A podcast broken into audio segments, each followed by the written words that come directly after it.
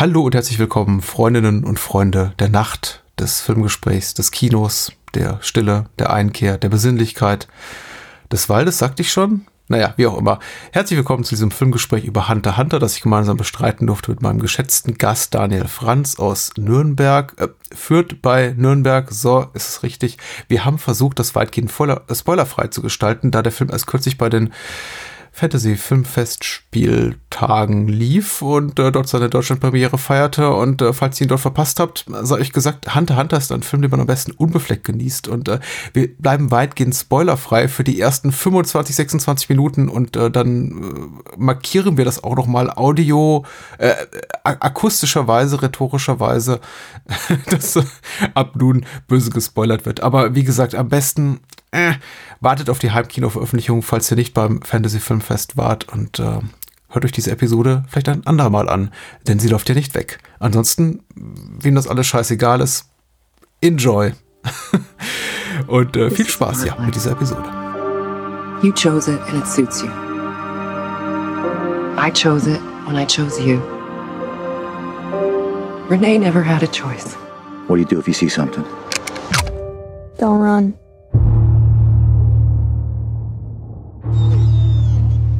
A wolf is back. Ate a raccoon and left the paw. This isn't a normal wolf. It's just a hungry wolf looking for an easy meal. I will catch it. What is that? It's a ring. The wolf ate a ring? Maybe it's attached to something that tasted good. What, like a finger? Where did she say she found this? Out in the woods. Hello?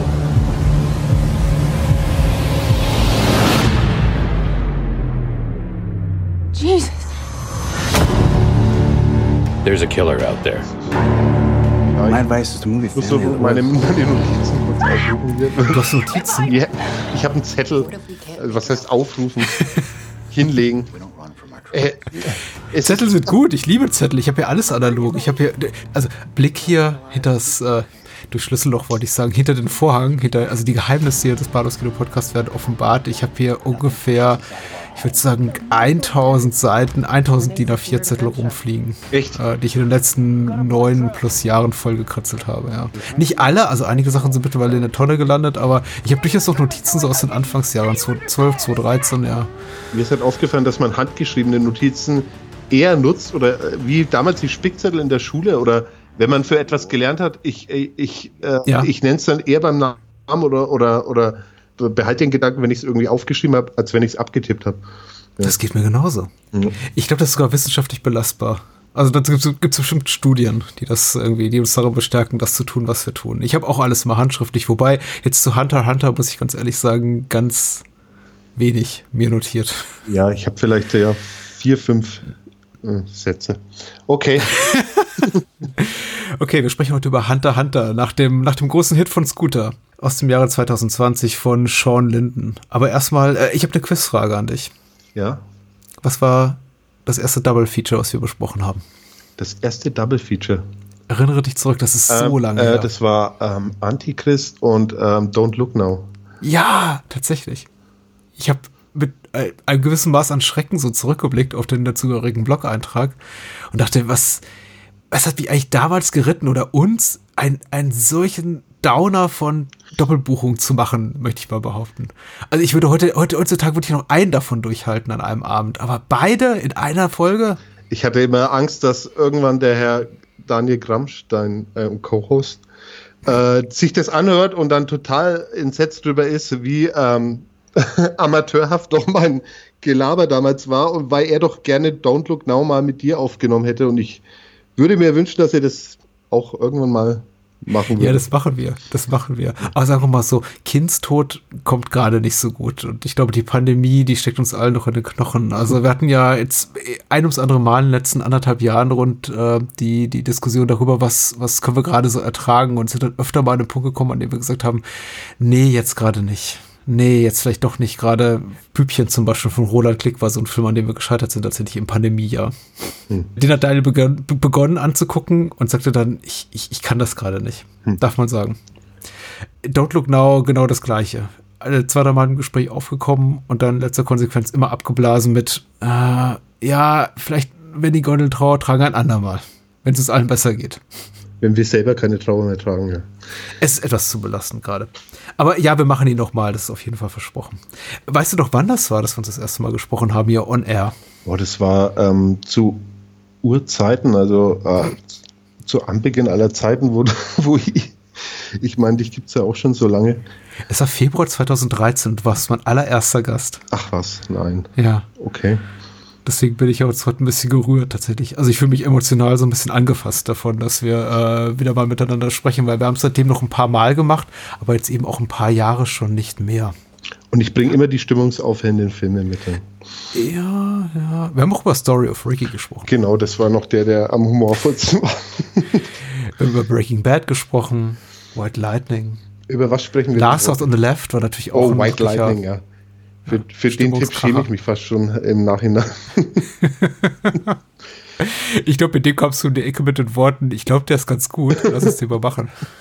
Aber der ist auch nicht verkehrt. Verkehrt ist er nicht, nee. Heute Hunter Hunter 2020. Der Regisseur ist Sean Linden und bei mir zu Gast ist der Daniel Franz aus Fürth bei Nürnberg. Ich möchte immer Nürnberg sagen, weil wir uns meistens in Nürnberg sehen, aber es ist dann doch Fürth. Fürth ist der Pickel am Hintern von Nürnberg und das ist auch gut so. Ja, hallo, wie geht's dir? Sehr gut geht's mir. Und wie geht's dir? Ich kann nicht klagen, ich kann nicht klagen, ja. Ich wollte dich unbedingt mal wieder zu Gast haben. Ich habe dich auch ein bisschen genervt und äh, so ein halb schlechtes Gewissen auch entwickelt im Laufe der letzten Monate, weil ich gedacht habe, ich tritt sich ein bisschen zu sehr in die Richtung, ah, komm doch mal wieder vorbei, red mal mit mir. Äh, ich glaube, so richtig heiß warst du nicht drauf, oder? Belassen wir es mal bei, ähm, du hast mich gut genug beharkt dass ich jetzt da bin. Aber äh, mir wird keine Waffe vorgehalten oder so. Ich meine, mir macht es doch auch Spaß. Naja, ich meine, du bist eben der, der, der Mann fürs Abgründige. Davon gibt es eben nicht allzu viele äh, Menschen, die einfach so abgründiges Kino lieben. Und äh, ich kann mich eben noch gut daran erinnern, dass du der allererste war, warst, der sagte, als damals Wes Craven vor uns ging, komm, wir müssen das irgendwie, wir müssen ihm Tribut zollen und dann eben nicht zu den naheliegenderen Filmen griff, äh, griffst, sondern sagtest hier, äh, Mondo Brutale, das letzte Haus links, der soll es sein ab da, ja, da war ich dann auch wirklich, das war schon, glaube ich, unser, unser, unser drittes oder viertes Gespräch, aber da war ich dir dann komplett verfallen. Danke. Ja. Aber sag mal, Patrick, warst du, ja. warst du schon mal jagen? Oder hast Nein. du eine Vergangenheit mit, mit, den, mit Jägern oder in deiner Familie oder? oh, ich habe alleine mit dem Gedanken, Tiere zu töten, größere Probleme. Ich halte sie für komplett verwerflich. Also solange es der Nahrungszufuhr am Ende gilt oder äh, dem Tier das Fell abzuziehen und sich daran, was ich daraus wärmende Klamotten zu, zu schneidern. Aber nee, ich, ich möchte es nicht machen. Wie geht's dir?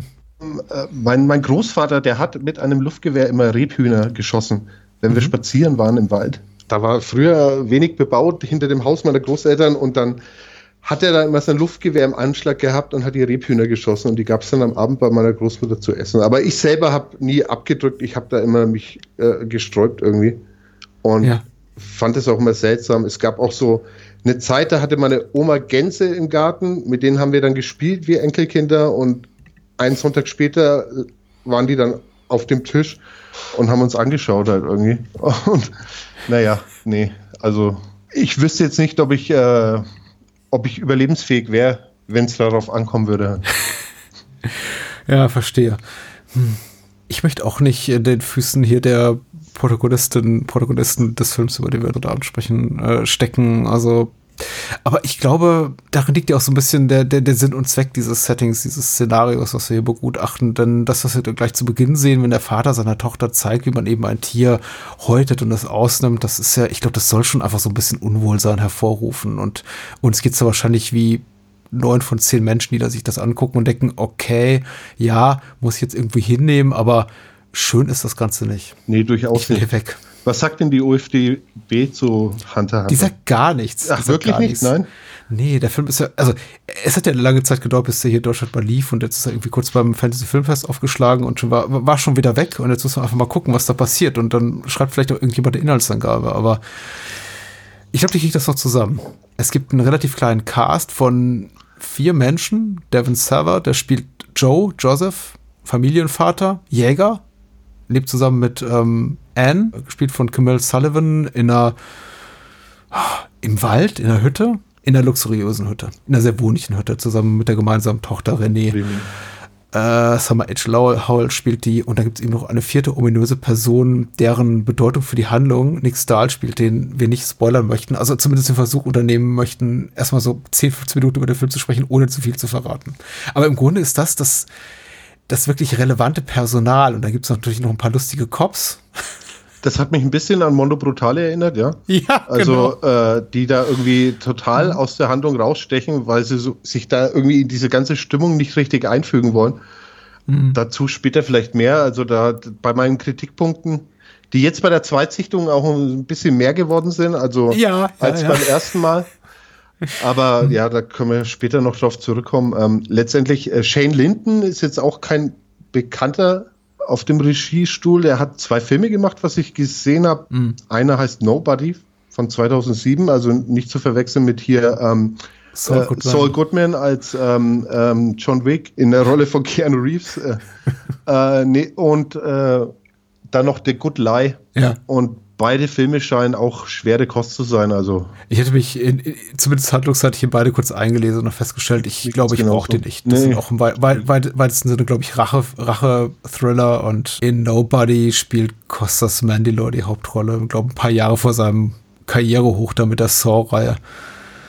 Ja, sprach mich jetzt auch nicht so an. Und ich, ich habe auch ehrlich gesagt, gerade bei so Filmemachern, die aus dem Nichts zu kommen scheinen, wie jetzt Sean Linden, der diesen Film macht und plötzlich auf allen möglichen Genrefestivals gefeiert wird, oft, oft die schlechte Erfahrung gemacht, dass wenn ich mich so ins Frühwerk von Menschen, von denen man nie zuvor gehört hat, eingrabe, ganz schnell feststelle, oh, das war nicht so toll, was sie davor gemacht haben. und ich weiß nicht, Sean Linden, ich möchte Sean Linden jetzt nicht Unrecht tun, vielleicht sind seine, vielleicht sind Nobody und der andere Film, den er gemacht hat, da ganz toll. wir werden es wahrscheinlich nie erfahren, aber oder, oder vielleicht doch. Und Devin S- äh, Saw oder Sava oder wie, wie Ich spricht man aus? Devin Server genannt. Genau. Der, äh, es ist ja auch ein alter Bekannter im Endeffekt. Also der war ja auch von der Bildfläche verschwunden. Jetzt ist er wieder da und Hm. aufgefallen ist er mir erst wieder in The Fanatic halt irgendwie letztes Jahr. Und Okay. da hat er den äh, John Travoltas Idol oder den der John Travolta da ähm, fanatisiert äh, Ja, gespielt. Und sonst kennt man ihn halt von äh, Idle Hands und ähm, ja, dem ersten Final Destination. Ne? er, er hat so erst so ein Gesicht, was aus Filmen um die Jahrtausendwende nicht zu verschwinden schien. Ich verbinde ihn auch mit ganz vielem und ich glaube, letztendlich sind es doch eigentlich nur so zwei, drei maßgebliche Sachen, die hast du schon genannt. Die Killerhand, Final Destination, der allererste. Und er spielt hier Stan in einem gleichnamigen Eminem-Video. Ach was, ja, wirklich? Okay. Ja, er ist, der, er ist der fanatische Fan, da ist er eben auch der fanatische Fan, der die Briefe schreibt an, an sein Idol Eminem. Dann wurde es ihm irgendwie zu viel in Hollywood, so was ich jetzt in dem Interview Mhm. zu Hunter x Hunter gelesen habe, da war er dann irgendwie äh, laut eigener Aussage Wohnungen renovieren oder er hatte schon den Plan B, den er, Mhm. wenn ihm diese Karriere zu viel wird, irgendwie einschlagen will, aber dann kam dann doch irgendwann der Anruf und ja, und jetzt äh, sehen wir ihn demnächst auch im neuen ähm, Glenn Danzig-Film, auf den wir alle sehnsüchtig warten, Death Rider in the House of Vampires, da wird er nämlich eine der Hauptrollen spielen. Und da hat er sich in diesem Interview sehr darüber gefreut. Also da hat, da wurde auch ganz ähm, vornehm gefragt, ähm, wie kann man sich das denn vorstellen, auf einem Set von Glenn Danzig zu sein? Und niemand nimmt hier irgendwie den Totalausfall Verotica, also beim Namen. Und ähm, da sagt er, das ist wie auf einem Rockkonzert und es gibt nichts Schöneres, als in einem Film von Glenn Danzig die Hauptrolle zu bekleiden. Also da bin ich mal gespannt drauf. Hm. Hast du Verotica Ich habe? Verotika, nein, nein, Nein? nein, ich Okay. wusste, dass die Frage kommt. Nein, nein. Aber ich habe mir da auch bewusst gebieten, muss ich sagen, weil ich stehe ja so gar nicht auf Filme, die schon mit einem vorab so schlechten Ruf daherkommen. Im Sinne von musste sehen, ist ein Totalausfall. Ich meine, ma- manche Filme kneten einen ab irgendwann so weich, dann sagt man, ach komm, dann gucke ich mir doch an. Weil es dann eben äh, Tommy Wiseau's The Room ist und jeder ihn irgendwann gesehen hat und dann kapituliere ich eben und gucke mir den auch mal an. Aber bei Verotica bin ich noch nicht so weit, glaube ich. Ich bin noch nicht so weit und ich bin noch nicht bereit. Naja, vielleicht ändert sich das ja nach seinem neuen Film. Kennst du ihn? Äh, Verotica, Ja. leider ja. Ähm, Okay. Aber das ist eine Geschichte für einen anderen Podcast. Also, Ich hörte schon, er hat nichts gelernt und sein zweiter Film sei exakt der, der auch Verotica war. okay. Aber ist ja gut, ich meine, er, er bleibt offenbar im Internet fern und kriegt so gar nichts mit. Was ja auch eine, vielleicht beneidenswert sogar ist dieser Tage. Hunter, Hunter. So. Hunter, Hunter, ja, genau der Titel. Hunter, Hunter. Ja. Eine Spiegelung oder liest du da irgendwas hinein? Uh, gute Frage. Einfach ein griffiger Titel, der sich vielleicht differenzieren will von den gefühlt 30 Filmen, die Hunter heißen. Hunter im Titel haben, ja. oder The Hunted oder sowas Ja. in der Art, weil da mittlerweile steigt man ja überhaupt nicht mehr durch. Aber ja, eine Spiegelung, ja schon irgendwie. Ich glaube, das geht ja schon sehr, sehr zackig hier ins, äh, in ins die Analyse, Spoiler-Territorium rein. Aber klar, wir haben eine spiegelbildliche Erzählung im weitesten Sinne. Wir haben hier ähm, zwei Arten der Jagd, die dargestellt werden. Einmal eine Jagd auf ein Tier, dann wiederum eine Jagd auf menschliche Wesen im weitesten Sinne. Wir haben hier zwei Arten auch von Typenbildern des Jägers. Also sehr viel Spiegelbildliches drin. Oder habe ich noch irgendwas vergessen? Der Regisseur, also Shane Linden, wird das Ganze ja als eine Art Märchen verstanden wissen. Da hat er irgendwelche äh, Notes rausgegeben zu irgendwelchen Pressekopien in Amerika und da stand dann sowas drin wie, äh, es ist halt ein Märchen, ein mysteriöser Wald, ein tapferer Jäger, der hungrige Wolf, die Dame in Nöten. Und ich habe mir gedacht, was zum Teufel spricht der Mann da? Ich meine, das kann, kann er ja gerne über seinen eigenen Film sagen, aber das hört sich schon also ziemlich äh, aufgesetzt an halt. Und das Böse in anderer Gestalt.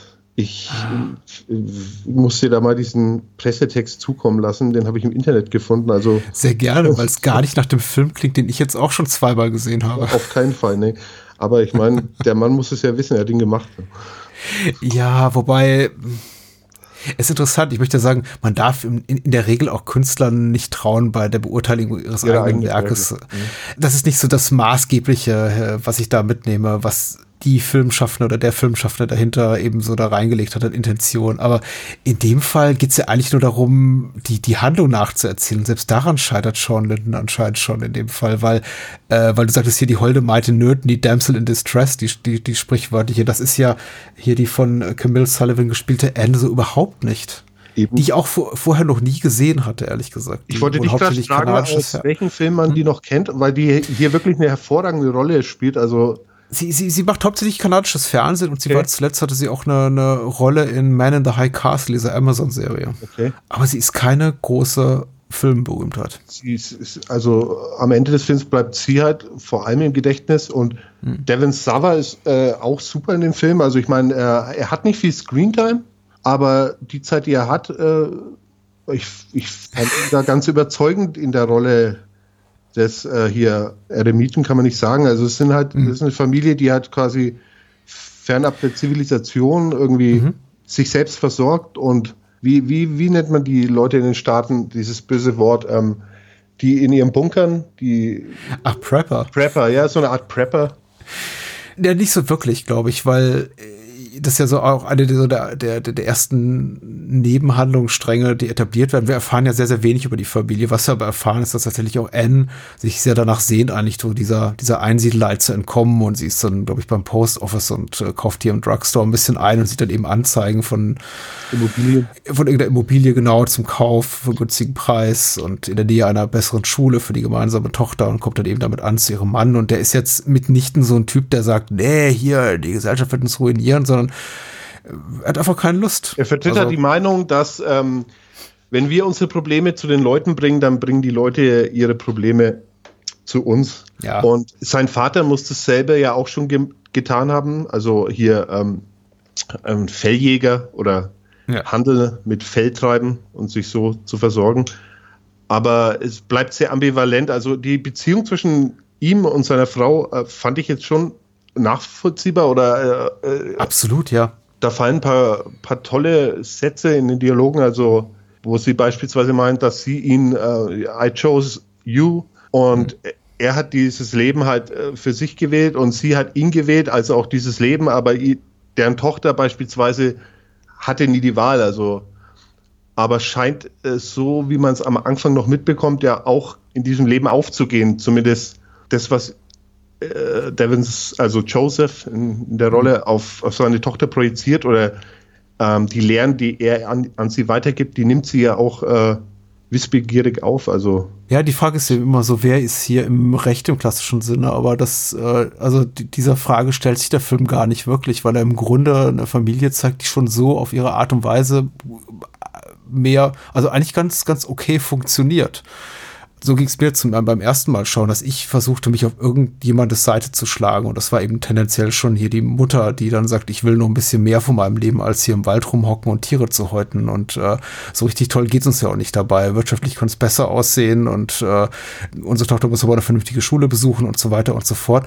Aber letztendlich haben die schon alle durchaus vertretbare Standpunkte. Und um es kurz zu machen, das ist jetzt keine Familie, in, in, insbesondere der Familienvater, also Menschen, mit denen ich engeren Kontakt suchen würde, würde ich sie in meinem echten privaten Leben treffen.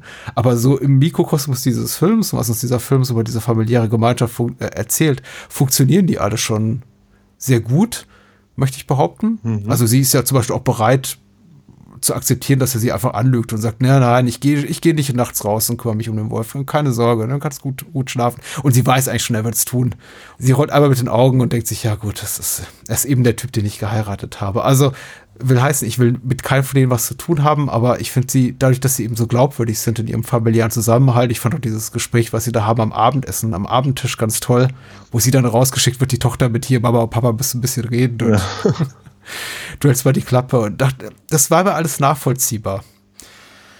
So läuft das eben ab, glaube ich, in Familien. Da fällt dann aber auch, ich meine, er schon, äh, weil du meinst, äh, du kannst auch seine Seite verstehen, er, er wird schon wirklich als, als ein vergrämter, engstündiger Typ dargestellt. Ich meine, da fällt dann der. Nein, rein intellektuell, nicht empathisch, okay, nicht okay. im Sinn, dass ich so emotional bei ihm bin und denke, ja, genau so. Bei diesem Gespräch fällt ja dann auch irgendwie das Zitat äh, von ihm, äh, Nothing's gonna change the way we live, not even you, also zu seiner Frau, mhm. was sich ja schon relativ endgültig anhört. Für ihn gibt es ja keine Alternative. Ne? Im, Im Wissen um den weiteren Verlauf des Films, war das für dich so ein bisschen übers Ziel hinausgeschossen, was so die Figurenetablierung betrifft, weil man könnte ja, wenn man ganz streng wäre, behaupten, ich meine, wann wollen wir ins Spoiler-Territorium reingehen? Der Film nimmt eben einen späteren Verlauf, in dem Devon Sawa, um es mal so, so milden Spoiler zu gebrochen, keine größere Rolle mehr spielen wird. So genau. als lebende Person. Äh, von dem man eben dann auch behaupten könnte. Er wird relativ schnell aus der Handlung rausgenommen, was ich beim ersten Mal schauen eigentlich ziemlich clever fand. Also ja. letztendlich, das haben wir glaube ich noch gar nicht erwähnt, ähm, geht es dann darum, dass äh, ihr Leben da oder ihr Alltag gestört wird durch einen ähm, anscheinend wiederkehrenden Wolf. Der muss mhm. schon mal aufgetreten sein. Man erfährt nicht genau wann und wie, aber der macht ihm quasi das Revier streitig oder sie ihm, also indem er äh, die, die aufgestellten Fallen plündert, in denen die Tiere, die sie dann zum Abendessen verwenden hätten wollen, äh, ähm, mhm. frisst. Und äh, der anscheinend eine Existenz potenzielle Bedrohung für diese Familie ist. Also dass dieser eine Wolf quasi sie dazu bringen wird, den Winter nicht überleben zu können. So habe ich das verstanden. Mhm. Und deswegen ähm, macht sich ja dann Devin Sava auf die Jagd, äh, den Wolf zu erlegen. Ja. Das ist natürlich der Film so ein bisschen gemein ein bisschen hinterfotzig, weil beim ersten Mal denkt man, das ist auch mit Blick auf den Titel, das ist die Story des Films. Darum wird es gehen. Es wird um den Kampf gegen Mensch, gegen die Natur und man bleibt einfach gespannt, man ist einfach gespannt darauf, inwieweit dann das auch noch die to Tochter mit einbezieht, Renee, die der Vater dann eben mitschleppt und dann eben allein nach Hause schickt und dann wiederum kommt dann später im späteren Verlauf noch des Films nochmal eine bedrohliche Situation zustande, in der eben der Wolf die ähm, Anne und Renee, also die Tochter und die Mutter bedroht am am Fluss. Da ist der Papi dann aber auch schon aus dem Bilde und mutmaßlich. K können wir spoilern? Ähm, also empfehlen wir, bevor wir jetzt so in, in, in Spoiler-Territorien abdriften, also, den Film? Oder würdest du sagen, würde, äh. es, es ist ein fieser kleiner Thriller, den man durchaus anschauen kann, bloß er hält in der zweiten Sichtung nicht unbedingt stand. Also, mir hat er beim ersten Mal wesentlich besser gefallen. Mhm. Und hier nochmal meine, meine Frage, weil du gemeint hast, äh, der Film nimmt dann eine andere Wendung. Hattest du je, weil man viel darüber liest, äh, dass es Leuten so gegangen ist, die Möglichkeit in Betracht gezogen, der Film würde jetzt in eine übernatürliche Richtung gehen? Also auf den Wolf bezogen oder vielleicht Wolfs, Wolf in Menschengestalt, Werwolf? Ähm, Hat er dich da so äh, an der Nase herumführen können? Nee, das nicht. Also der Film gibt es nicht her, dass da ein übernatürliches Element vor oder später reingrätscht. Ich rechne aber grundsätzlich mit allem. Das Weil hätte ja sein können. Ich meine, ich, also, das ist, Sean Linden ist für mich als Regisseur keine Instanz. Ich habe keine Ahnung, was Nick Stahl und Devin Saver und irgendwie hier Camille Sullivan dazu bewogen hat, die bei diesem Film mitzumachen.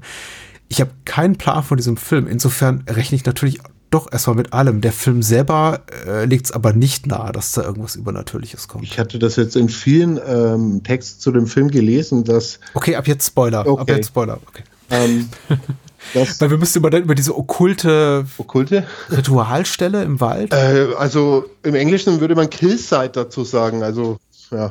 Da gibt's einen Ort im Wald, der ist äh, dekorativ angerichtet mit einem Campingstuhl und drumherum sind Leichen, menschliche Leichen in unterschiedlichen Verwe Verwesungszuständen drapiert. Genau, und auf die trifft dann Joseph bei seiner Jagd nach dem angeblichen Wolf.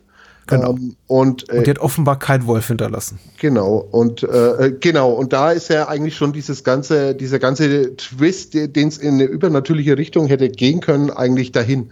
Es sei denn, der Werwolf ähm, be bereitet Campingstühle vor und ähm, bindet die Leute an, an den Baum, ja. Stimmt, der Campingstuhl, also der Anblick des Campingstuhls reißt eigentlich so jede Möglichkeit, äh, zieht er dem Film, dass es noch irgendwie spektakulär metaphysisch werden könnte, weil das ist ja ein ultimativ banales ähm, Requisit. da sitzt einfach jemand und sieht Leuten beim Sterben zu. Wobei hier dann auch mein erster, ne, ich würde es jetzt, ich weiß nicht, ob es Nitpicking ist, aber beispielsweise deren Tochter ähm, René, die ist 13 Jahre alt in dem Film. Hm. Also die leben da schon seit mindestens zwölf Jahren. Er und seine Frau wahrscheinlich noch länger, bevor das Kind auf die Welt kam.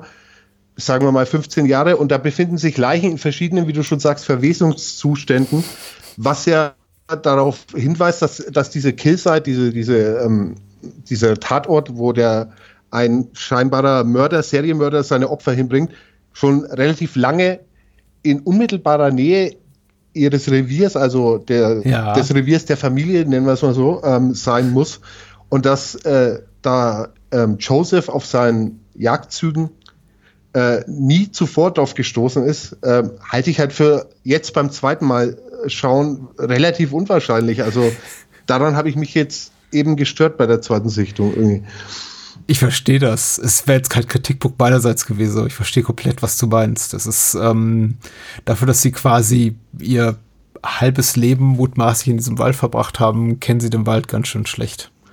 Und sind auch offenbar gar nicht so gut vernetzt mit dem, mit der örtlichen Polizei und den Dorfbewohnern. Also klar, sie führen ja, also Einsiedler-Dasein ist mir schon klar. Trotzdem brauchen sie natürlich gewisse Lebensmittel, die ihnen der Wald eben nicht schenkt und äh, Wasser und Benzin und was weiß ich und Munition für ihre Gewehre und alles. Also man sollte schon meinen, sie verlassen das Haus ab und zu und gehen auch mal in diverse Richtungen. Also sagen wir mal, ich, ich wohne in der Umgebung, in der ich jetzt wohne, gerade mal fünf, sechs Jahre und ich meine hier schon jeden Pflasterstein zu kennen im Boden. Aber du würdest jetzt auch nicht zum Einkaufen nach Kreuzberg gehen oder so. Oder in, in der Nee, Volk- das nicht. Aber sag mal so, in der näheren Umgebung von vier, fünf Kilometern kenne ich wirklich fast alles. Also da könnte zum Beispiel keine rituelle Opferstätte sein, keine Killsite. Und ich würde da- erstaunt darüber, darauf stoßen und denken, ach, hier war es ja noch nie, ist ja interessant. Ach, guck mal hier, die ganzen Leichen. Ich meine, bei Berlin gibt es sowas wie das Berghain, dann gibt es vielleicht auch rituelle Opferstellen, also insofern. Ja, gibt es bestimmt. Ähm, Bergheim ist ungefähr 15 Kilometer von hier. Also, aber bestimmt, klar, warum nicht? Du hast natürlich recht, ich, ich finde es ein legitimer Kritikpunkt, es wäre jetzt nicht meiner gewesen. Ich habe auch an dem Film auch noch ein bisschen was zu mäkeln hier und da, ich hebe es für später auf, aber ich kann einen Kritikpunkt gerade mal raussagen, weil ich glaube, er äh, klebt dem Film so ein bisschen wie ähm, der Kaugummi am sprichwörtlichen äh, Schuh. Das Steinchen im, im, im Wanderschuh, im, Tra im Trapperschuh. Genau, Ja. genau. Das Haar zwischen den Zähnen oder sonst wo. Das Drehbuch ist nicht besonders gut. Ich finde die Geschichte tatsächlich gut. Ich finde die auch spannend. Ich äh, tatsächlich ist es spannend erzählt und ich finde die Überraschung auch sehr überraschend tatsächlich. Also sie verfehlen ihren Zweck nicht. Allerdings jetzt so beim Wiedersehen, wenn man sich das doch da mal etwas kritischer anhört, was sie so miteinander bereden, das ist alles schon sehr banal. Also ich möchte nicht behaupten, dass sie sich nicht über banale Dinge unterhalten, aber es ist nicht besonders inspiriert geschrieben. Die Figuren sind sehr, sehr flach gezeichnet und es liegt eben sehr, sehr stark an den Figuren, an den Schauspielern, die sie spielen. Und da schließe ich eben auch die beiden Cops ein, die wir später im Laufe des Films sehen. Das sind ähm, Die, der Namen habe ich jetzt nicht an der Hand. Gabriel Daniels und Lauren Cochrane als Bar, Bartess und Lucy, die beiden Cops.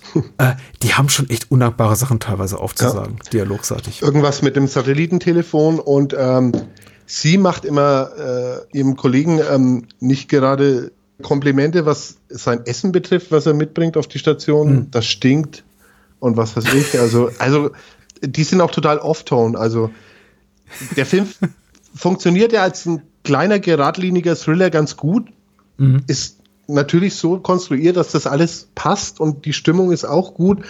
Da stemmt auch viel die, der, der Score, also es ist halt, ja. es ist, der, das ist jetzt kein Meisterstück, aber es ist, äh, es trägt schon zur Stimmung bei. Ich habe jetzt leider den Komponisten nicht an der Hand, aber Kevin Cronin, der genau, heißt wirklich Kevin. Der, der macht schon hier äh, Beachtliches, um, um das Ganze ja. zusammenzuhalten. Also ich sag mal, der Score war Großteil dafür verantwortlich, dass ich dann auch am Ball geblieben bin, weil da teilweise, wie du schon sagst, banale Szenen irgendwie mit so einem bedrohlichen Dröhnen äh, untermalt sind, dass man, oh verdammt, was, ist da los halt irgendwie, da bleibt man dann am Ball. Ne? Und es hilft eben auch, dass die, äh, der gesamte Cast wirklich sehr hingebungsvoll ist bei der Sache. Das ist jetzt, glaube ich, kein Film, den irgendjemand der Beteiligten vor der Kamera auf einer Arschbacke abgesessen hat. Also wenn zum Beispiel hier Camille Sullivan da den Wolf anschreit, der sie an an dieser Wasserstelle da überrascht, als sie da mit René gemeinsam ist und die immer noch auf den Papi, der gerade im Wald verschollen ist, warten wenn er ihn da auflauert und sie da schreit, das geht schon durch Mark und Bein. Also das ist auch eine, eine, grandiose Szene, die ich glaube im Drehbuch auch mal einfach schnell so dahingeschrieben sein könnte und dann mittelmäßig umgesetzt. Aber also sie macht das glaubwürdig, weil ich glaube, da beim Wolf haben sie ein bisschen mit Greenscreen oder CGI getrickst. Ich bin mir nicht ganz sicher. Ich kann mir jedenfalls nicht vorstellen, wie sie sonst die Schauspielerin mit einem echten Wolf in einen Bildkader bekommen haben. Ja, der, das Tier ist ja riesig. Das ist ein riesiges Tier, ja. Das ist vielleicht auch der einzige Moment, wo irgendwas Fantastisches in den Film irgendwie hineininterpretiert mhm. werden könnte, weil dieser Wolf einfach so riesig ist. Ja, sie, sie schreit ihn dann äh, in die Flucht. Also das Muttertier ja. äh, ver, verjagt den Jäger sozusagen. Und kurz danach finden sie dann eben diesen Ring im Wolfkot. Okay, und da kommt mein zweites Nitpicking. ähm, äh, die Tochter wurde von so einem ha harten hier ähm, Pelz, äh, Felljäger, irgendwie Survivalist irgendwie aufgezogen, ist jetzt schon 13 und hat die letzten, sagen wir mal, wann hat er angefangen mit der Ausbildung? Vielleicht als sie fünf war oder so. Und dann, ähm, dann, dann holt die Mutter, also sie, um es kurz zu erklären, sie finden ähm, Wolfs ähm, Fäkalien anscheinend. Ja. Und die Mutter pult da mit dem Stecken ähm, einen Ring heraus. Also. Und dann fragt die Tochter die sich ja der Gefahr des Wolfs immer bewusst war, dass, dass das ein, ähm, Jäger ist, dass er sie fressen könnte, meint dann, der Wolf ate a ring. Also so mhm. blendet vollkommen die Gedanken aus, dass der Ring natürlich auch äh, an einem Menschen gehangen an sein muss. Hätte. Ja, oder ja, genau, an der Hand war. Oder wie es der Polizist äh, irgendwie ausdrückt. Der Ring muss an etwas sehr Leckerem gehangen haben. Hm. Ja. Und da, da, das habe ich dann halt auch wieder nicht abkaufen können, dass, dass dass sie dann wieder auf einmal so kindlich naiv ist, nachdem sie zwei Szenen zuvor die, die Schrotflinte durchlädt und meint zu ihrem Vater, I won't run, I will shoot, ja. ja. Das sind Momente, die mir auch, über die ich jetzt beim zweiten Mal gestolpert bin, die einfach beim ersten Mal, als ich so komplett in der Handlung gefangen war, auch, also die ist ja durchaus auch sehr, sehr spannungsgeladen und hochdramatisch und immer wenn es etwas banal zu werden scheint, da kommt eben eine kleine Actionsequenz oder so eine kleine Horrorspitze oder ein Musikstück, was einen wieder so ein bisschen reinreißt in die Stimmung des Films und das alles ganz, ganz toll. Aber jetzt irgendwie so beim zweiten Mal dachte ich mir auch hier und da, was, warum ist das eigentlich so, wie es ist? Zum Beispiel auch die Szene, die ich eben beim ersten Mal ganz großartig finde und die auch immer noch toll gespielt ist, in der eben die Teenager-Tochter der Mutter zeigt, wie man eben ein Tier zerlegt.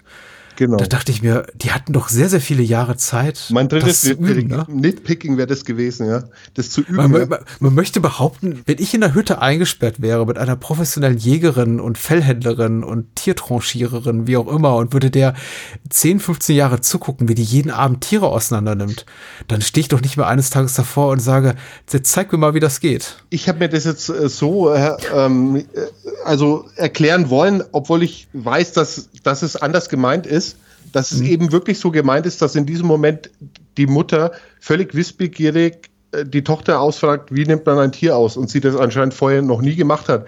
Es mhm. kann natürlich auch sein, dass die Mutter beruhigend, also so äh, die Tochter in, die, in ah. dieses, äh, in diese, in diese Ausbilderrolle ihr die anbietet, damit die sich halt eben ablenkt von, de, von den grausamen Dingen, die gerade um sie herum passieren. Ja. Das ist super, ich liebe das. Das ist eine wohlwollende Haltung dem Film ja, gegenüber. Aber ich glaube, John Fehler hat wirklich so gemeint, wie man es dann auch sieht und wie man es verstanden äh, so haben will. Die, die, die kleineren erzählerischen Schwächen des Films einfach als äh, Mehrwert zu beurteilen, finde ich sehr wohlwollend. Das ist sehr nett von dir. Und es könnte ja tatsächlich auch so sein. Ich, ich finde es jetzt auch recht. eigentlich ganz schön schlimm, weil ich, ich meine, wie gesagt, der, ich habe ihn damals gesehen und jetzt gestern nochmal und da hm. Da ist der Film ein bisschen wie so ein Kartenhaus in sich zusammengefallen hat. Nee, ah, das ist für mich aber nicht tatsächlich. Also wenn äh, und, also nicht ganz. Ja, zumindest in meinem Fall ist es so, dass die ganzen Sachen, die mir jetzt eher negativ aufgefallen sind, sich so in der ersten Dreiviertelstunde des Films zu tragen. Und dann taucht eben irgendwann Nick Stahl auf. Äh, Nick Stahl noch allen bekannt aus Der Mann ohne Gesicht oder Terminator 3, eben oh. auch so ein Kinder- und Jugendstar. Kannibale habe ich immer gerne gesehen, diese HBO-Serie. Und es gibt auch viel zu früh abgesetzt. ein Fun Fact, dass Nick Stahl und Devon Sawa zuvor schon zusammen in einem Film gespielt haben. Mhm. Und das Lustige ist ja hier bei Hunter Hunter haben sie ja keine gemeinsame Screentime, also keine. Äh, ja. Die Geschichte hat sie anscheinend zusammengeführt, aber man man sieht es nie. Aber es gab einen Film, der heißt ähm, 388 Arletta Avenue, wo die anscheinend Aha. schon mal gemeinsam gespielt haben. Es ist äh, ein Horror-Found-Footage. Ich weiß nicht, ob der Film irgendwie äh, schaubar ist, aber das wollte ich nur mal erwähnt haben, dass die beiden sich schon. Und es sind ja beides Kinderdarsteller von früher. Also gehen auf jeden Fall auch sehr in ihren Rollen auf als ähm, bärtige, raubeinige Typen mittleren Alters. Also bärtig sind sie jetzt nicht unbedingt, zumindest haben sie keine dicken Rauschebärte, aber sie, sie passen gut in dieses Szenario da rein, mitten im Wald. Ja. Echte, leicht unangenehme Naturburschen. Toxische. Wobei man eben bei. Man, ich ich finde es ja, ich find's ja auch nicht in Ordnung, ähm, wie sehr ähm, Devon Saver beispielsweise seine Frau dann anlügt. Er erzählt ja auch, das wäre ihr Land oder das Land wäre seiner Familie schon seit Generationen zugesprochen. Dabei stimmt es ja gar nicht. Und äh, des, dessen war sie sich ja auch nie bewusst. Und letztendlich bringt sie ja sein Verhalten erst recht in Gefahr, weil er hätte ja einfach in dem Moment, wo er auf diesen Tatort stößt, die Zelte abbrechen können. Wir fahren mhm. jetzt in die Stadt und, und äh, schalten die Behörden ein. Ne? Ja. Aber er ist ja so in seinem Stolz als, als selbsternannter Jäger, dass er sich halt aufmacht, dann quasi den Mörder, der da diese mhm. Leichen hinterlassen hat, zu jagen, in dem Fall Nick, Nick Stahl. Wobei, also was ich, was ich zumindest nachvollziehen konnte, auch aus, aus, aus der, mit, mit dem Blickwinkel des Vaters, der ich bin, auf genau. das eigene Kind und jetzt eben auch auf Devin Savas Figur Joe und äh, sein Verhältnis zu, zu seiner Tochter René, ist, dass man, glaube ich, da auch, also sagen wir mal so, ich kann nachvollziehen, warum sie eben Anne so schnell davor kapituliert, dass Joe nicht das tut, was er ihr versprochen hat, nämlich gefälligst aufzupassen, die Behörden zu informieren und die äh, Tochter vor allem jetzt nicht in diesen Mist reinzuziehen. Sie schicken sie ja vorher ganz bewusst aus dem Raum. Anne tut das sogar und sagt hier, das ist irgendwie nicht dein Ding, lass, ich, ich muss mit deinem Vater über was reden. Und dann reden sie ihm auch über die Bedrohung über, durch, durch den Wolf und äh, er sagt, nee, keine Sorge, ich, ich tue nichts Dummes und äh, eine Stunde später gefühlt schuldet er eben das Gewehr und, und, und zieht davon und die Tochter hinterher. Und ich kann verstehen, warum das passiert. Es wirft kein gutes Blick auf seine, kein gutes Licht auf seine Figur, aber es ist für mich eine nachvollziehbare Handlung. Wohingegen das, was er später macht, für mich überhaupt nicht nachvollziehbar wirkt.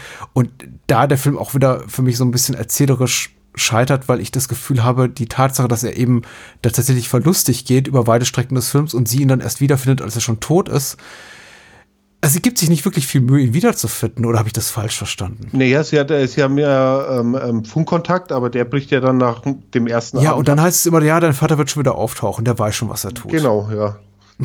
Der kennt diese Wälder, Wälder in- und auswendig. Man weiß ja auch nicht, ob er das vielleicht ist. schon mal abgezogen hat, dass er mal zwei, drei Tage unterwegs war, um zu jagen oder um, hm. um Essen herzuschaffen. Also vermutlich ja. Insofern scheint es ja nichts Seltenes zu sein. Zumindest lässt ihre ähm, ihr Verhalten darauf schließen. Mhm. Und er lässt sie ja auch völlig im Dunkeln darüber, was er entdeckt hat. Und mit ein bisschen Offenheit wäre es ja allen gut gegangen, so in dem Sinn. Und mal ehrlich gesagt, der ist auch kein guter Jäger, weil man sieht ihn nur einmal irgendwie in, mit einem Gewehr hantieren. Hier, äh, mhm. da hat er den Wolf im Fadenkreuz und schießt dann wirklich daneben. Und ansonsten holt er ja sein, seine gefangenen Tiere nur aus Fallen, die er aufstellt. Also mhm ich glaube, eine Falle aufzustellen macht noch nicht einen guten Jäger oder zumindest keinen guten äh, Schützen aus einem. Im weiteren Verlauf des Films muss ich erstmal sagen, Nick Stahl taucht erst als Lou nach einer knappen Stunde, also der Spielzeit des Films auf. Und der Film dauert eben nur 90 Minuten. gut anderthalb ja. Stunden. Ja. Äh, was ja erstmal erstaunlich ist. Und dann muss man auch willens sein zu akzeptieren, dass eben Anne nicht viele Fragen stellt, sondern eben einfach Lou zu sich nach Hause schleppt, ihn verarztet und dann im Grunde sich ans Fallen aufstellen macht, gemeinsam mit René. Das sind eben so Sachen, die einem beim Wiedersehen auffallen, muss ich sagen. Also Momente, in denen einfach die Dramaturgie etwas zu lückenhaft ist, weil ich denke, das kann doch nicht sein, das ist ein wildfremder Typ und du lässt ihn einfach da in deiner Wohnung rumliegen und sagst, ich habe mich jetzt um Wichtigeres zu kümmern. Ich meine, sie hat sich ja um Wichtigeres zu kümmern. Dennoch, ich hätte Fragen an ihrer Stelle. Ja, es, ist, wird, es wird ziemlich schnell abgehandelt. Sie, sie fragt dann, was er hier draußen gemacht hat. Man muss dazu sagen, sie finden ihn verletzt im Wald. Also ja. er scheint auch nicht eine direkte Gefahr zu sein, an, anfangs und pflegen ihn ja dann noch, geben ihm Medizin, äh, sie verarztet seine Wunden und dann fragt sie ihn, ähm, ja, wir, äh, wir sehen hier nicht viele Besucher oder Leute hier draußen und er meint daraufhin, ähm, das ist es ja, was es so spez äh, speziell oder so besonders macht. Also mhm. und, das, und dann keine weiteren Fragen mehr. Er ist Fotograf, er wollte ein paar Landschaftsaufnahmen machen. Irgendwie, ähm, hat aber nie eine Kamera bei sich, sondern nur einen alten Walkman. Und äh, äh, anscheinend, vielleicht ist da auch die äh, soziale Kommunikation von ihr nicht mehr ausgeprägt genug, um da irgendwie. Aber ich meine, die, die wurden ja, die wurden ja darauf getrimmt, letztendlich auch durch das Leben mit ihrem Mann äh, skeptisch zu sein oder oder oder äh, nicht jedem Fremden gleich mit offenen Armen zu empfangen. Und mhm. das ist dann das, was den Film letztendlich für mich dann das Genick gebrochen hat, dass sie dann so zu einem Zeitpunkt sogar ihre Tochter allein mit diesem Fremden in der Hütte lässt mhm. und sich nochmal auf die Suche nach ihrem Mann macht. Äh, das ist die Szene, wo sie dann ein Kaninchen das Genick bricht und dann so ja. einen Zusammenbruch hat, wo ich mir denke, du könntest die Tochter genauso gut mitnehmen. Also, das. Ach, ja. Die Szene hat mir auch nicht gefallen, aber ich glaube eher aus so technischen Gründen, was so das Sounddesign betrifft. Ich kann einfach keine Szenen mehr ertragen, in denen Tieren das, oder Menschen das Genick gebrochen wird und dann macht es so, dann macht es ein, ein, ein laut knackendes Geräusch, als ob ein Ast durchbricht. Das ist so, weil man es eben dann nicht zeigen will. Und die Kamera fährt dann eben nach oben, damit man nicht zeig, zeigen muss, wie das arme Tier getötet wird. Und dann macht's.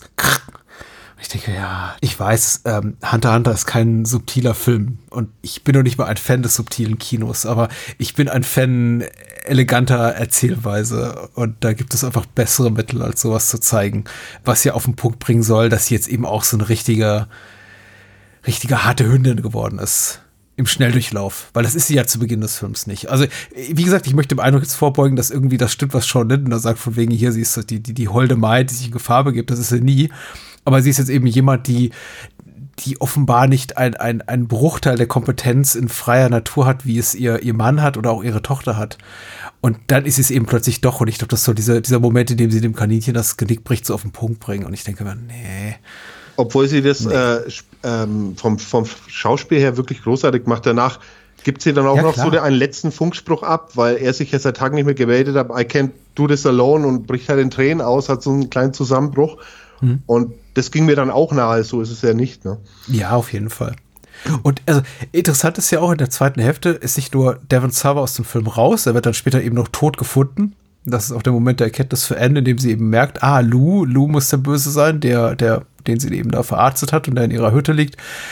Und die Cops spielen plötzlich eine immer wichtigere Rolle. Also sie sehen immer mehr und mehr von den Cops. Und ich habe mich eben beim ersten Mal äh, stark gefragt, geht das jetzt in die Richtung Last on the Left, den du auch schon erwähnt hast, äh, in dem eben, wie in vielen Exploitation, in dem eben Cops in Nebenrollen zu sehen sind, der 70er Jahre eigentlich die Gesetz und Ordnung eigentlich keine Rolle spielen für den weiteren Verlauf der Handlung. Oder haben wir ja so einen netten Twist drin, wie zum Beispiel hier in Ah, ich möchte nicht spoilern im Vorbeigehen, aber sagen wir mal so, da gibt es okay. einen Sicherheitsbeamten, der eben auf den letzten Meter des Films dann eben doch noch eine, eine nennenswerte Rolle für die Handlung spielt, von dem man sich eben auch die ganze Zeit fragt, warum ist der da? Warum? Hä? Warum? Äh, was?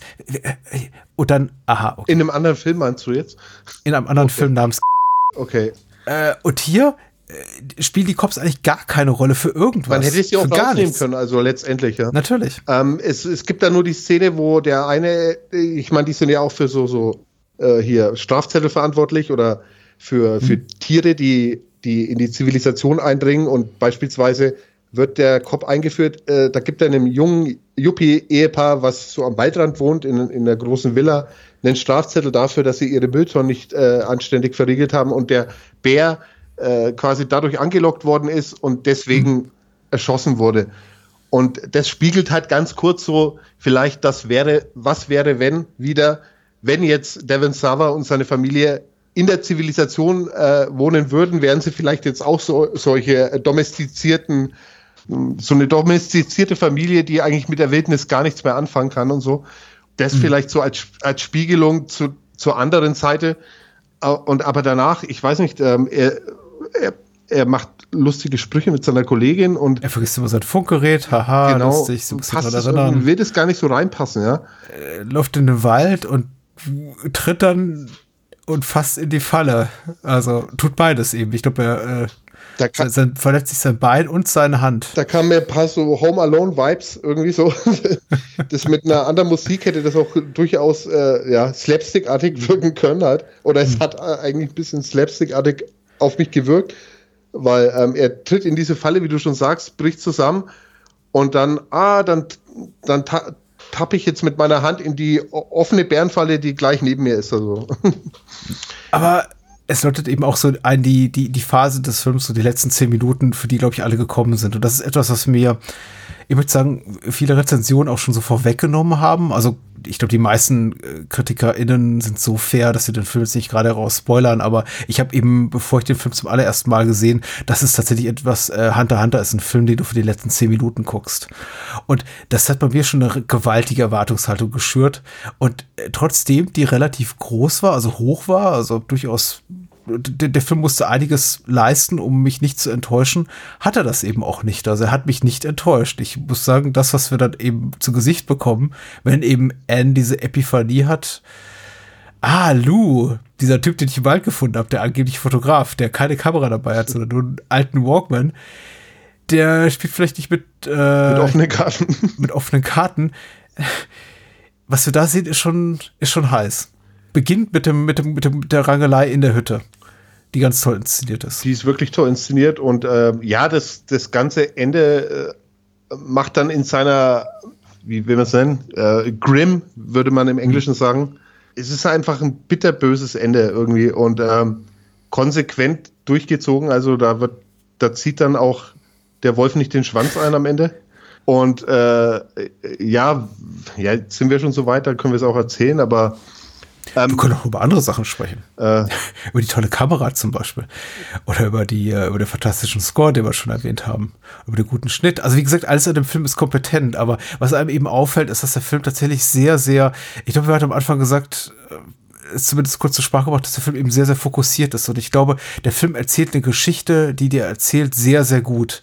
Aber er ist, dahinter verbirgt sie eben keine für mich große Filmkunst. Das ist alles wirklich sehr, sehr sauberes Handwerk. Es ist ein solider Action, Exploitation, Thriller, der so einer richtig kritischen Betrachtung kaum standhält und dessen größtes Kapital einfach ist, dass er großartige SchauspielerInnen hat, zu bieten hat und eben diese finale Szene. Und ich finde, wir konnten auch darüber reden. Ich, ich denke äh, mal, ich denke mal, das war. Dafür ist, ist man da. Ist diese Art von Film, äh, wo diese äh, Endsequenz als erste Idee im, äh, hier bei Sean Linden im Kopf war. Ja. Äh, lass uns doch jemanden zeigen, der jemand anderen heute. Ja. Um diese Idee rum wurde dann der ganze restliche Film gebaut. Also, weil ja alles darauf hinausläuft und diese letzten zehn Minuten sind dann auch, auch tricktechnisch so gut ähm, und man vergisst es halt schwer, die Bilder dann, die man da sieht. Also, was passiert? äh, Nick, Nick Stahl ist natürlich dieser Serienmörder, der da seit äh, Jahren sein Unwesen treibt, aber den anscheinend nie jemand vorher bemerkt hat. Mhm. Dazu sind vielleicht die Polizisten auch noch da, dass man in ihrem Büro eine, eine Wand mit Vermisstenanzeigen so beiläufig sieht. Ja und wir uns denken können, oh, das sind Leute verloren gegangen hier in der Gegend. Ja, es ist eben, ach, ja. Hm, nee, du hast, du hast ja recht, das, ist, das sind die Momente, die der Film eben offenbart, dass er eben nicht schweigender Lämmer ist. Es scheint wirklich keinen zu kümmern. Da gibt es offenbar Vermisste, es scheint aber keinen zu kümmern, weil die beiden haben ja viel mehr damit zu tun, Bären zu jagen und lustige Sprüche zu machen über ver vergessene äh, Funkgeräte.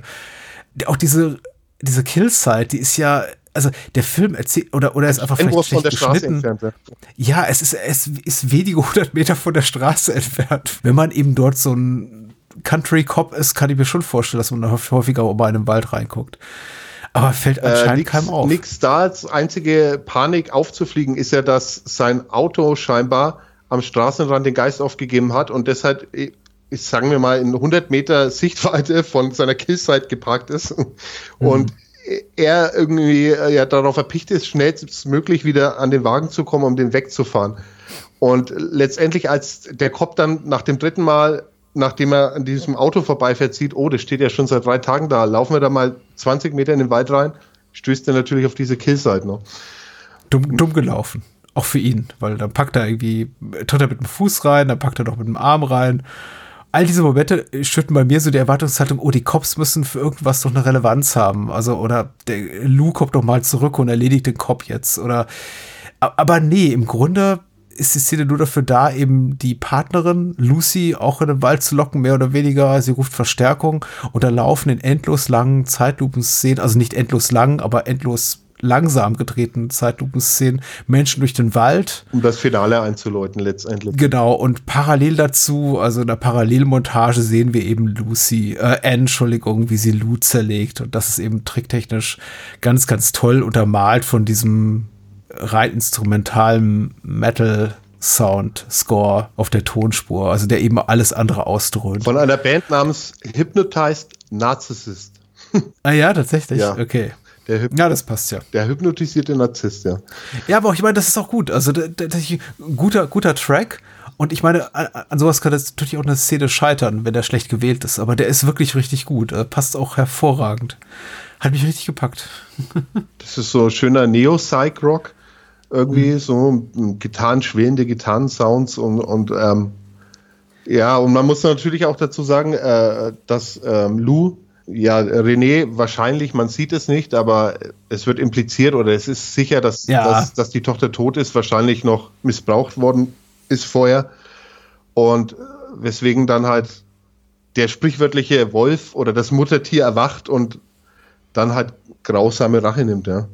Ja, ja. Na, wir müssen das wahrscheinlich vertiefen, aber ich glaube, die Art und Weise, wie beiläufig die Tochter umgebracht wird, und das ist schon sehr ja recht, Ja, tatsächlich, weil äh, wir sehen nichts davon. Wir sehen die Tochter nur einmal noch im Hintergrund stehen. Sie wird dann quasi so aus dem Bild gefegt, als es eben zu dieser Ragelei kommt zwischen äh, Lou und der Mutter und die Mutter wacht auf.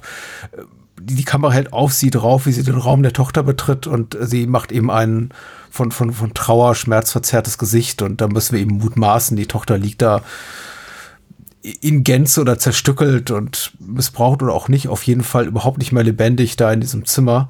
Und sie äh, entschließt sich dann eben zur, zur kaltblütigen Rache. Und hier muss man auch wieder sagen, dass äh, Camille Sullivan die, letzten 100 Meter des Films, also wirklich, die, sie, sie, sie schultert den Film und rennt ins Ziel. Also mit einer, sagen wir mal, nicht so überzeugenden Schauspielerin wäre das alles mächtig in die Hose gegangen und, und sie macht es da wirklich echt, das ist eine einprägsame Leistung, die die da abliefert. Ja, absolut. Und ohne, ohne sie hätte das wahrscheinlich auch nicht so gut funktioniert. Genau, ohne sie und die Maskenbildner. Ja. Aber das, was wir da sehen, ist wirklich hervorragend. Ich glaube, ein bisschen CGI-Hilfe ist dabei, wenn sich der Augapfel da bewegt, da ganz am Ende nochmal. Also, äh, das ist dieser Money-Shot auf den aufgeheckten und gehäuteten beinahe Leichnam, weil er ist ja noch nicht ganz tot zu. Und dann äh, fokussiert das eben so auf sein Gesicht und man sieht so seinen Augapfel noch bewegen. sich bewegen. Uh, und ich wollte damit jetzt auch nicht sagen, dass ich, äh, als ich gesagt habe, die Tochter wird zu beiläufig getötet, dass ich jetzt den Tötungsakt, den Mord an der Tochter sehen wollte. Nein, auf keinen Fall. Ke keinesfalls. Es geht mir eben nur darum, dass sie tatsächlich eine für die, für den Film so wichtige Figur ist, die dann sehr beiläufig einfach aus der Handlung rausfällt und dann eben einfach doch nur ein Bauernopfer ist für das Ganze. Und ich meine, frag mich dann eben rückblickend doch, wofür hat sie Tochterfigur gebraucht? Wenn die nur dafür da ist, umgebracht zu werden. Hätte sich der Mord an einem Ehemann auch getan. Aber gut, dieselbe Frage könnte man sich auch in Bezug auf die Cops stellen. Warum sind die da? Ich glaube, dahinter frage ich dann auch zu viel. Weil in dem Moment, als ich den Film zum ersten Mal sah, hat es für mich funktioniert. da war ich auch so sauer und dachte, okay, mach das Schwein, also mach nix da, Lou kalt. Und genau das passiert dann eben auch. Und da geht, da, da geht sie eben noch einen Schritt weiter als was, also außerhalb unserer Komfortzone als Zuschauer. und äh, das ist schon gut so. Aber jetzt so beim zweiten Mal dachte ich mir, hm, nee, dafür, dass man eben so viel Mühe hat, gesteckt hat, auch den Charakter der Tochter aufzubauen. Ja. Genau, die Charakterzeichnung der Tochter, wahrscheinlich die, die meiste von allen Figuren, die wir sehen. Schade, dass sie einfach so rausfällt. Bei Devin Sava hat es mich nicht gestört, also da. ja, das stimmt. wie gesagt, äh, vielleicht kann man da auch noch ein bisschen was über die toxische Männlichkeit äh, reinlesen oder dass Frauen ja, egal ob sie im Wald sind oder in der Zivilisation, ja ständig der Gefahr des Wolfs, des männlichen Predators ausgesetzt sind. Mhm. Aber ich glaube, das, das hat Sean Lind nicht mal im Sinn gehabt. Wie gesagt, ich glaube, der hatte da diesen Special-Effekt mit einem gehäuteten Mann, dessen freigelegter Augapfel panisch nach mhm. links und rechts guckt. Und wie können wir den in den Film einbauen? Halt? Mhm. Ja. Wie gesagt, ähm, schaut ihn euch an. Genau. Aber, aber habt vorher äh, nicht bis hierher gehört, dann, dann, dann ist ja alles in Ordnung. Ja. Ich weiß, es, klingt das fast so, als hätte der Film äh, runtergeredet, was jetzt irgendwie tatsächlich wollte ich ja nicht gar mein nicht, Anliegen ja. war.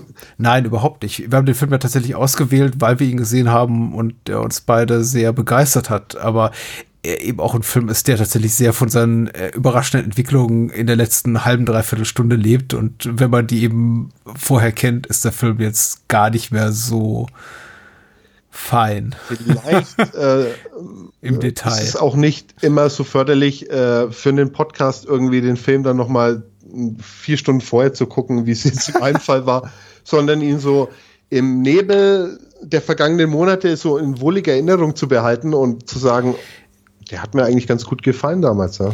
Ja, es ist aber auch ein Film, der einfach, auch so ein Potpourri ist aus schon mal da gewesen.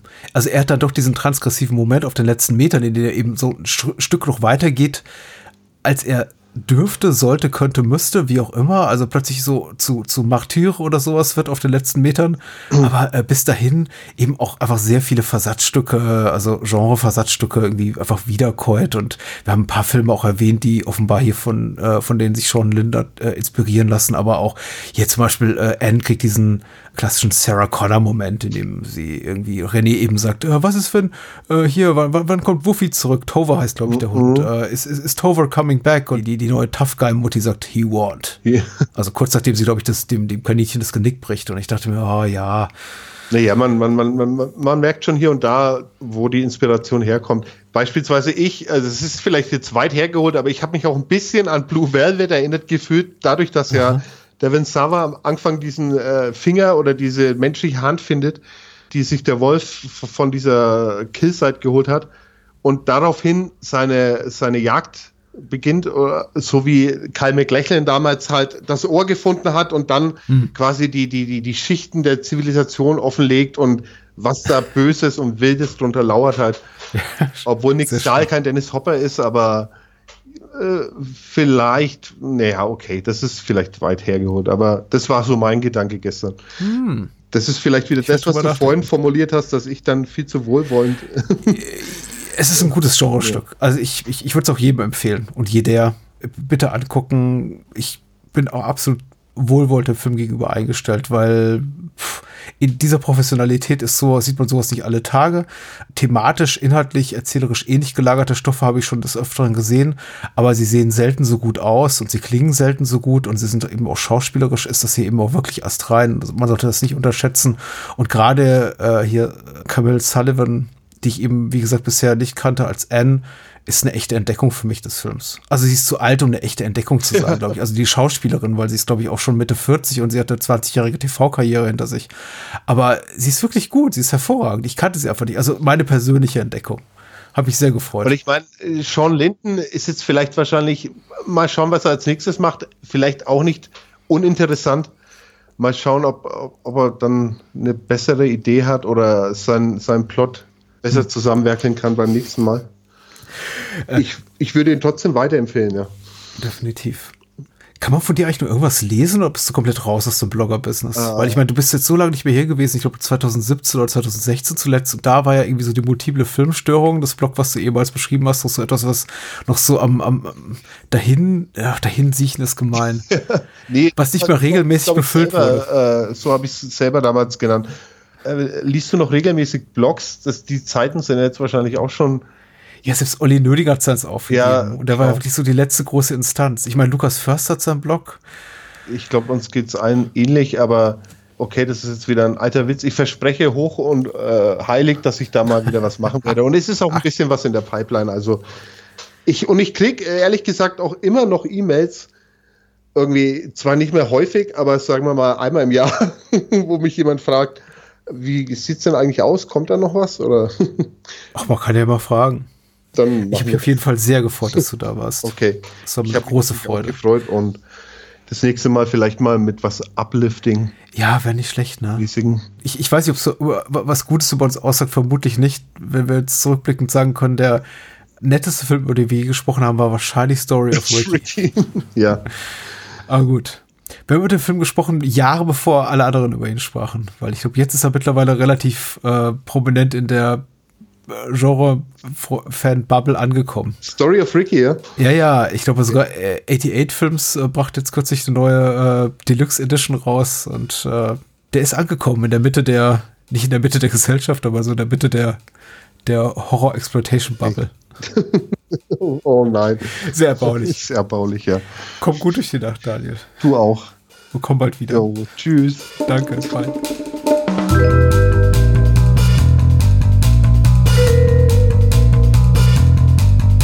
Das war's. Mehr Bahnhofskino und die Bahnhofskino Extended Edition gibt es bei iTunes, Spotify und überall, wo es gute Podcasts gibt. Und denkt bitte daran, eure Unterstützung durch eine Patreon-Patenschaft oder PayPal-Spende sichert diesem Podcast das Überleben.